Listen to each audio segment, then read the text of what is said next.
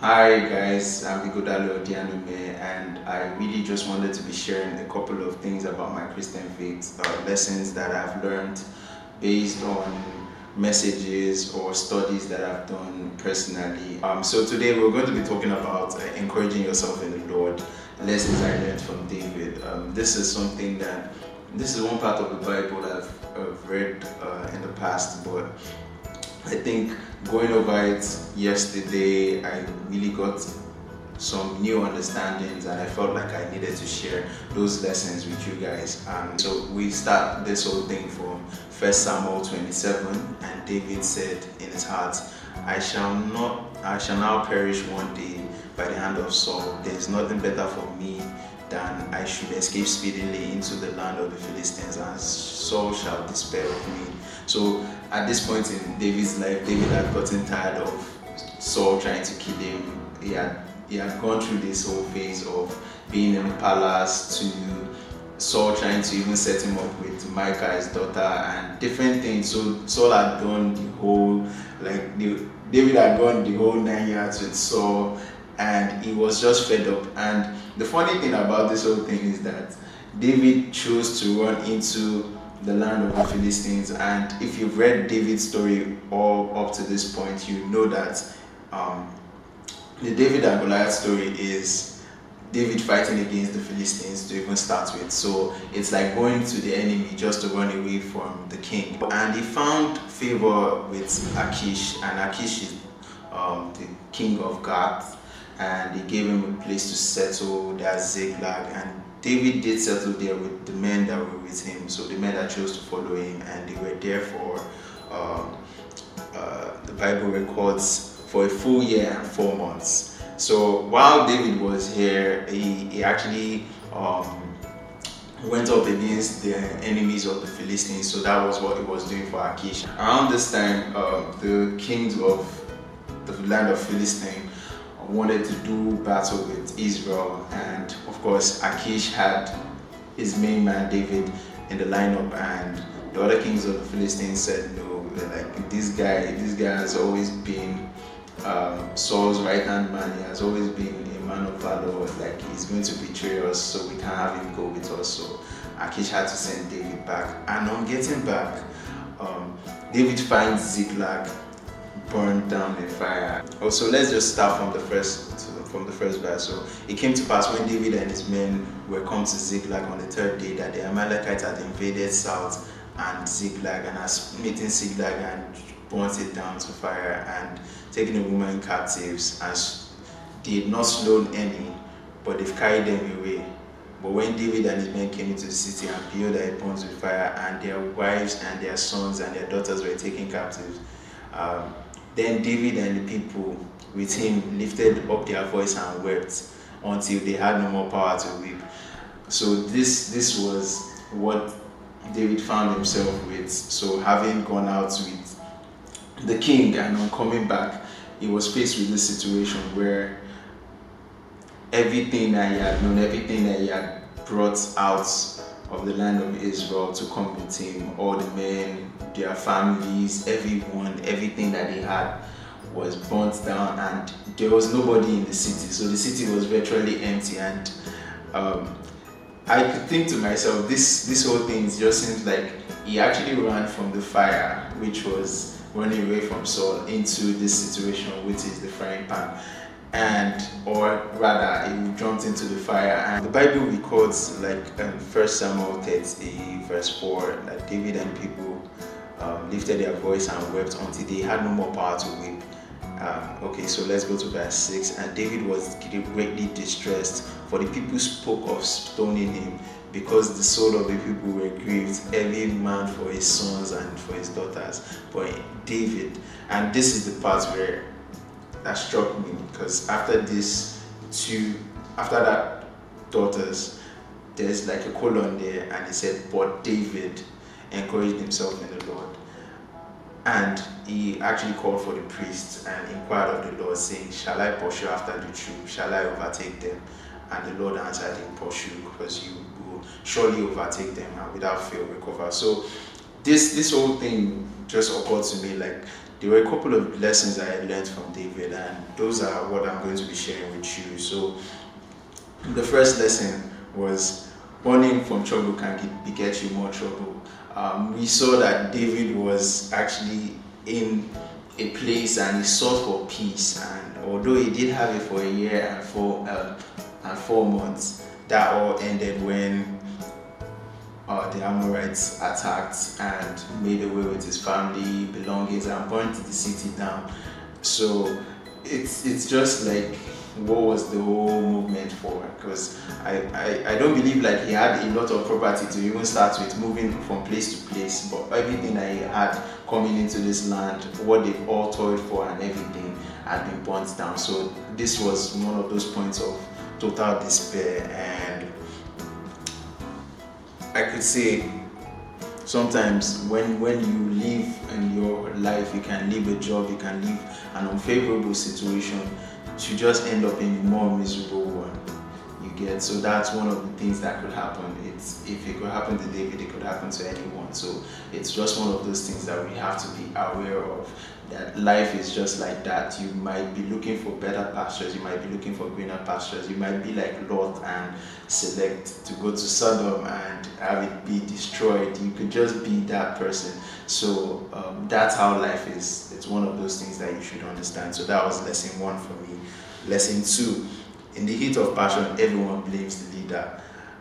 There were nobody said anything about stoning the Amorites or going after the Amorites. Everybody wanted to stone David because what it was the one they believed in. It was his vision that brought them into the lands of the Philistines to even start with. So it was him that really led them to that point. So as a leader in any capacity where you find yourself, you should always know that when things go wrong, you're always going to be held responsible. Even if you're not the one making, messing the whole pot of soup up, soup up or if you're not the one um, that did the wrong, you're always going to be held responsible. So it's something that comes with the territory, with leadership, and having a vision and wanting people to partake in it. So these old people uh, believed in David, they believed in him so much that they were willing to leave their hometown and go into a foreign land with him. And so when things were not going the way they wanted, they didn't they couldn't see their sons, they couldn't see their daughters.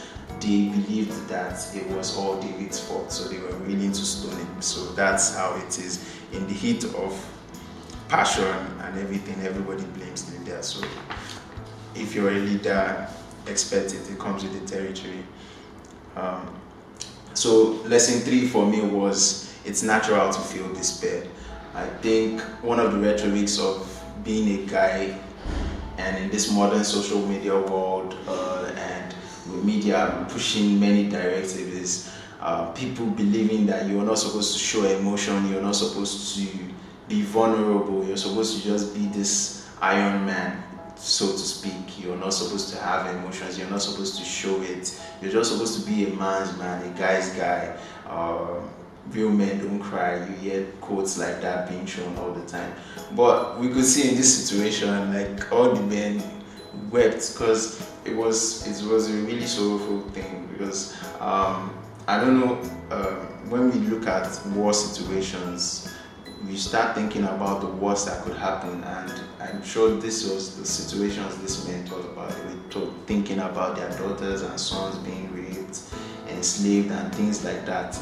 Um, it's it's not one of those really happy times so it's okay to despair. It's okay to feel bad about things when um, things don't go the way that you planned it to go and life and situations happen, it's very, very, very okay to feel overwhelmed by life and certain situations. So that was my lesson number three. It's natural to feel despair. And lesson four, making a decision is a choice. Um, one reason why this this whole thing stuck out to me was David was the one that made this choice for everyone. Like every other person was desolate and they had already given up hope. So um, the Bible begins with verse 6 saying, David was greatly distressed for the people spoke about stoning him, and because the souls of all the people were grieved, and every man for his sons and his daughters. But David encouraged himself in the Lord. Um, this whole part speaks very, very, very keenly of making a decision. Now, feeling despair is quite okay, but there has to be a time where you have to put that aside and be willing to make that decision to move forward past that. So, what is the next thing that we could do? What's what can we do? And that's what exactly what David talked about. He, he stopped focusing on the problem and he started looking towards the solution. So he asked um, the priest to come and bring the ephod and he inquired of the Lord. And it was only then that the Lord spoke. So I'm really, really sure when everybody was crying, the Lord could have opened the heavens and said, My son David, stand up, pursue them, you're going to.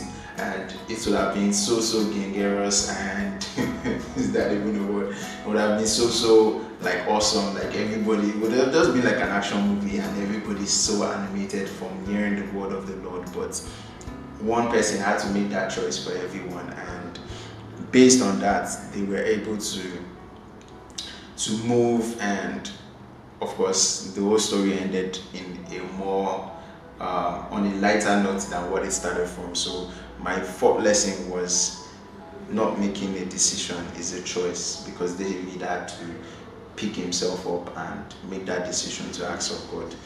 And my lesson number five is asking the right questions.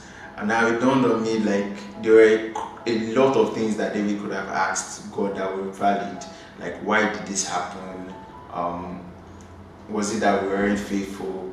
Didn't you promise me this? There were a whole lot of valid questions that he could have asked. But the important question that he asked was, would I be able to so uh, I don't want to speak off of um, um, my head knowledge. I want to go back to the Word of God. So 1 Samuel 30 verse 8 said, And David inquired of the Lord, saying, Shall I pursue after this troop? Shall I overtake them? And he answered in pursue. So it was him asking the right questions that really got him the answer that was really, really needed. So um, applying this to my own personal life, I think there are times when things unfold in ways that you don't expect. Rather than focusing on despair, try to focus on what the solution would be and asking those right questions, inquiring of the Lord for a direction, a directive. What can we do better? What can we do to remedy this situation? Sorry, what can we do to remedy this situation? And I believe like having that um, mindset or that thought train would help us go in the right direction. Um, so that was lesson number five, asking the right question. And lesson number six is listening to for the Lord's directive. Um, so David anticipated an answer, and until he got one, he didn't act. So, uh, generally speaking, what a lot of people do is react to situations like this, which was, I think, believe what was the first thing that they did. They reacted, they wept, and they felt despair. But it took somebody to now be more analytical and asking God the right questions and waiting for an answer because a lot of problems that Saul fell into, and one of the reasons he even let, uh, lost the kingdom in the first place was because he, even though he heard the directives, he wasn't patient enough to wait for them. Um, we all know the whole story of um, where Samuel was supposed to come and make a sacrifice, and because Saul was all agitated and wanted to please the people, he actually went on ahead and made the sacrifice. And as he was doing that, so Samuel, okay, I, I actually missed the word. Samuel actually comes in and sees him doing that, and I think he had another opportunity where he was supposed to. Um, follow the Lord's directives to the letter, and He chose because of the people to do something different, and that's the reason why He lost this whole kingdom to David. So I think David took cues from the reasons that Saul lost the kingdom and why he was being anointed while the king still lived as a sign, and he was waiting, waiting to listen to the Lord for directives and based on that fact, he was able to recover all and get the job done. So I think one of those things that we need to do is listen when the Lord speaks. And okay, so that was uh, lesson number six, listening for the Lord's directive. And lesson number seven for me would be when God's in your corner, there's nothing you cannot recover.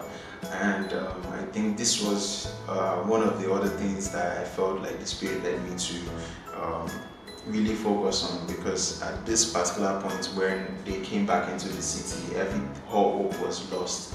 Um, they had already they've been away because the whole thing about coming back and finding your house in disarray is not knowing how long whatever shenanigans has been happening has taken place. Like when you're at home and maybe thieves or burglars burst into your house, you can account for everything that they take because your presence and if your mind is capable, you know everything. But when you come into your house and you notice, or maybe you traveled, that's that's the worst one because you might go to work and you know like you left everything the way it was when you came, um, like when you left the house in the morning. But like in the whole position where you have traveled for a couple of days and you come back and you meet that your house has been bubbled and you didn't know you don't know when, when that happened whether it occurred immediately you left or before you just came in and it's more of a situation where you are like um, you can't really account for that. So one of those things was just it just occurred to me like um, for following the lord's directive david got all that he lost and more to the point where he was even distributing it out to people and asking who wants this and all that. And so um, I think the whole bottom line of this whole thing is for us to always know when to go to God and um, being having that faith that it can help us um, recover everything that was lost because truthfully the only reason David went to the Lord in the first place was that he believed that there was a solution that God could give him. And um, we as Christians living this modern day life where things are not always certain, there are always going to be variables that we are we cannot control, things that we cannot um, uh, account for, so to speak. So I, I just believe that rather than wallowing in sorrow, you have to find that find it in yourself to be able to encourage yourself in the Lord. You have to be able to to pick yourself up, so to speak. Uh, okay, and another thing I wanted um, to to focus on was um, if you look at First Samuel 30, verse 6, it says, um, although David was greatly distressed, for the people spoke of stoning him uh, because their soul were greatly grieved to Paul. Um, the part where I want to focus on is, but David encouraged himself in in the Lord His God. So there was a place of relationship, and I think sometimes why we ask our messes because we've not really spent time in God to have that relationship. So we're we're just expecting it to be a transactional type of relationship where it's only when I need something I know how to pray to God. It's only when I want something, and it shouldn't be so. We should be willing to spend time um, to build a relationship so that when even God speaks to us, we should be able to listen. We should be able to understand the different ways God speaks to us. So, um, I, I know I've said a lot, but I think these are seven lessons that I've learned from David in encouraging myself in the Lord, and I believe like um, this is something that um, we as Christians always need, especially in these times of uncertainty. So, um, subscribe to the channel, leave a comments about times when you were down and you were able to encourage yourself in the Lord just like David did. And I would like to have a conversation with you guys. Share this video to somebody you feel needs it. Um, until the next one, I think I'm going to be sharing uh, lessons I learned from Micah next. Um, so until I get to you guys with that one, stay blessed.